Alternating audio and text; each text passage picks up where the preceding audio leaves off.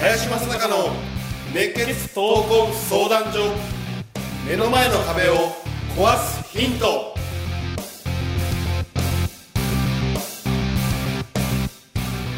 こんにちは。ナビゲーターの今野花子です。林正孝の熱血闘魂相談所。目の前の壁を壊すヒント。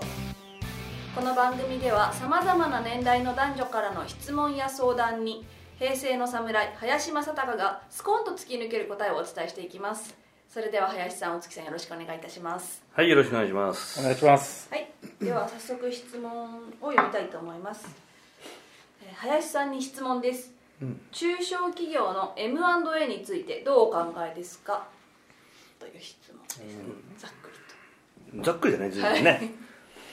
まあ、中小企業をね、あの、やっていく上においてね、えー当然、その創業者っていうのは、えーまあ、年齢を経て、でいずれ引退と、ね、あの、これ引退が、えー亡くなって引退のこともあればね、えー実際に自分から自らまあ退任するという、まあ、こういう引退がある中でね、はい。まあ、M&A っていうのは当然その一つの選択肢には入ってくる、まあ、一つの施策なのね、事業あの経営者のね。で、まあ、そういった中で、あのーこれをね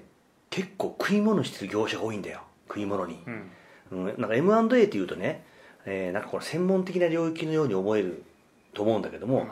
実際にはね、あのまあ、企業価値を例えば上げた方が、うんその M&A 業者から見ると当然うまみがあるわけね。そのパーセンテージもあるから、えープラス、えーその売る方の側の側から社長側から見てもねあの実際にはうまみがあるわけですよ。高く売れるからね、まあそんなことをね実際やってる会社も結構今多くてね、まあ、僕はまあ専門なんでいろいろ内々で、えーいろんな情報を得るんだけどもで本来は何をしなきゃいけないかというと本当にその事業そのものをえ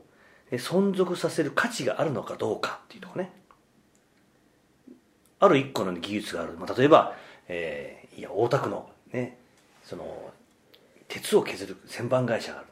とてつもなく技術があってその技術一つでね例えばロケットの成功のものを作れるとか、ロケットのバブルにぜバブあの、えーバルブに絶対それが必要だとかそういうものがあるんであれば絶対つながなきゃいけない。ん。だよ、でもそういうねあの技術を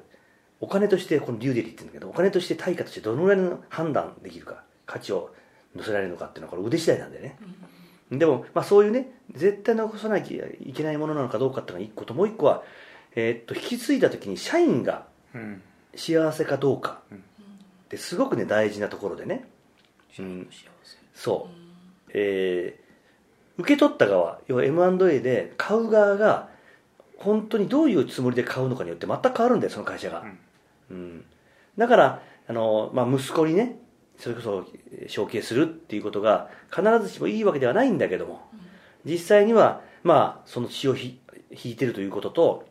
えーまあそれなりにやっぱり考え方の、まあ、相違点ってね近いところもあるんだよね、まあ、そういうようなことを考えた時にじゃあ本当に M&A だけが施策としていいのかどうかっていうのはあの当然吟味することは必要でね。の、まあ、うちにはいろんな形で証券に関しては考えてはいるつもりだけども、まあ、その中のあの必ずしも、えー高く売れるからいいとかそういう問題ではないということをちょっと認識しておいてもらいたいなという、はい。で俊介なんかで実際こういうことのあるじゃない？お客さんが中小企業多いから、はい。ね話もあるんじゃないの？こういうのは。そうですね。だこの話を聞いた時に思ったのがやっぱ日本の企業ってやっぱこう長く続けるとか代代々こう引き継いでいくっていう考えがもともとあった国じゃないですか。だけどなんかひょんなことからこう M&A みたいな方法もあるぞみたいなところから単にこう後継者がいないからじゃあ M&A してしまおうとかさっきの残すってことがすっ飛んでいてなんとなく安易に今って M&A をしようかなというふうなことを考えてる企業が多すぎるんじゃないかなっていうのをすごく感じてるんですけどその辺はまあ林さんなんかはこう後継者を残していくとか、うん。どう会社をつないでいくとかっていうのを常に考えている方じゃないですか。その辺から見るとこの安易さっていうのはなんか林さんではどう捉えてるとかってあるんですか？えっとまず経営をするにあたってね自分がいつのタイミングで退任していくのかっていうことを見てない経営者が多すぎる、うん、でね簡単にね引き継げるかって言ったら引き継げないんだよね、で、まあ、うちの会社でも今あのの野鴨経営なんてね、えーやってるんだけど、まあ、10年のプロジェクトですよ、うん、で僕の年齢でそのつなごうと思ってる、えーまず経営者ほぼいないです。この50代で、うん。うん、実際にはまあ60半ば超えてそろそろぐらいなんだよね、それまでは元気いいから大体この誰につなぐとかもないし、えーあるいはそれをちゃちゃんとしたプロジェクトで組んでやってるとかほぼないよね、でいざうん急に体調悪くなったりとかね、いざもうつなごうと思った時にはじゃあ息子がいるとじゃあ息子につ、ね、引き継ごうと思った時に、まあ、大体65から70だったらまあ40ぐらいだよね、でその息子を見た時にうんちょっと危ないぞとみたいなね、うん。ね、旗から見てもどう見てもこの危なげっていうね、その時には M&A ってまた考え始めるんだよね。一つの方法として。だからプロの専門、まあ、要は経営者の専門ね、社長の専門家みたいなのがいるんだよね、まあ、そういう人間に任せるか、なおかつあまたその M&A って会社そのものを売っちゃうか、あとはもう生産しちゃうとかね、いろんな方法あるんだけど、まあ、生産はちょっと置いといても、まあ、つなぐ方法って何個かやっぱ種類があってね、えーその中でどうしても選びがちなのがね M&A なんだよね。今。まあ一つのブームってのもあるんだよね。でそれはさっきねあの冒頭で僕が言ったように高く売る方法がノウハウとしてあるからなんだよ、ああるじゃない？不動産もそうじゃない？ね。不動産を高く売る方法ってあるんだよね。実際に。もっと言うと逆の立場になったら安く買う方法もあるんだよ、視点を変えてるだけなんだよ、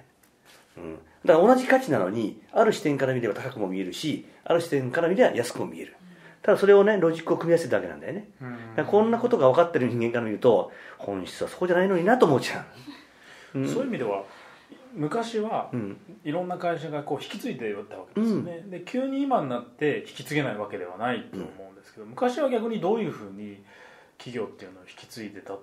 いうふうにやってたんですか？まず企業で一番大事なのは、まあ、理念とも言うし、まあ、謝罪という言い方もするところもある、はい。要するに文化なんだよ。文化が全てなんだよ。うん。ノウハウだとかねやってる内容じゃないんだよね。文化がない会社は絶対続かないしその文化の継承っていうのは一番大事だと思う。だから息子に引き継ぎやすいんです。当たり前だけどずーっと一緒にいるからね。ね。うんだから文化そのものは引き継ぎやすい。だからそれが優秀であるとあるとか優秀でないとか、まあ、経営者としての資質があるとかないとかってのは置いといても文化はつなぎやすいんだよ、だからその文化を大事にしてる会社は、まあ、ずっとね、まあ、それこそ100年200年というね中で続いてる場合が多い、まあ、日本はもういよいよ5000社超えてきたからね今年。200年以上の企業がね。へえうん、えー今比率でいうとね全世界の会社がある中で200年以上続いてる企業は、えーもう7割超えたからね日本が。ああぐらい。じゃあ文化はつながってるってい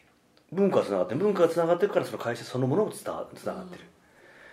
1000年以上の企業って日本しかないからね。そうなんですね、うん、まあ、当たり前だよね。1000年以上続いた国じゃないんだから日本以外にね。当たり前なんだけどまあでもそのぐらい少ないんだよ。だから別に、えー、とそのねえー代々つなげっていう話じゃなくても文化をつなぐ、えー会社っていうのが残っていく会社で、えーこれねアメリカなんかもさすがにバカじゃなくてねあのー組織そのものの考え方をやっぱ変えてる会社もあるよね今。ほう。ん、アメリカっていうのはもともとがスペック型の組織運営をしていてね、まあ、こういう仕事があります。こういう仕事に対してできる人を集めます、う、うん。でいいらなくなるわけ。いだからいらないんです。って、その終身雇用制度の感覚はなかったよね、でもそれじゃ繋がらないんだよね。それは分かってきたの。はい。でもともとアメリカっていうのはもちろん歴史はないからあのそういったことでよかったんだけどもやっぱり日本のその、まあ、事業をつないでいくその魅力っていうねその大切さっていうのがやっぱり気づいてる会社はその文化をつなごうとしていろんなことを施策としては取り込んでるよね。ほう。ん。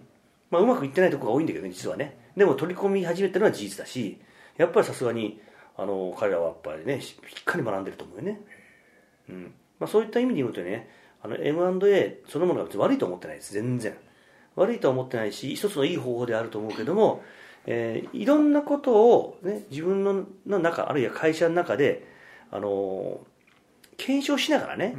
うん、あの選んだ方がいいと思うよね、なんか M&A だと M&A しか見ないんだよ、ううん。じゃあ継承っていうことをまず考えた時に息子がもしいるんであればよ、じゃあ10年間かけて息子をね成長させてる会社いないから。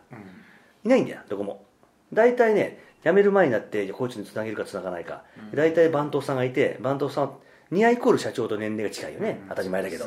そういう人から見たら物足りないんだよ、そうすると辞めようかってな。っていう会社もあればいや無理やりでもつなぐ会社もあれば。だからまず株主っていうことと、ね、事業の経営をすることとは全く違うという認識があまりにも低い。株主は株主でいいんです。別に息子にあげればいいんです、だけど事業は経営というのはそんなもんじゃないんです。だから継承するにあたってはしっかりねその息子ができるかどうかの検証が必要なんです、これはね、まあ、僕の中ではえ本当にえー10年かけてほしいなという思いが強いですね。で M- M&A は僕はその後でいいと思うよ、うんうん。うん、あと物を高く売ろうなんて発想で考えた瞬間にえー社員をないがしろにしてるから、うん、それ自体がおかしいからね、うん、だから多分そういう焦点で見た瞬間にその会社はまあ近い将来なくなると思う、うん。うん、でもそれが今一番売れてるんだけどね。実際にはね、うんまあ、そういうジレンマがあるのが、えーこのまた資本主義せ、ね、社会の面白いところであり、えー自我がねベースになってるこの資本主義のこの会社そのものが、えーおそらく長くは続かないだろうなと、まあ、これから大事にされるのはやっぱ公益資本主義というね、まあ、そういったことを実際にやってる会社がやっぱり相変わらず存続するんじゃないかなと思います。林さん大月さんありがとうございました。はいありがとうございます。ありがとうございます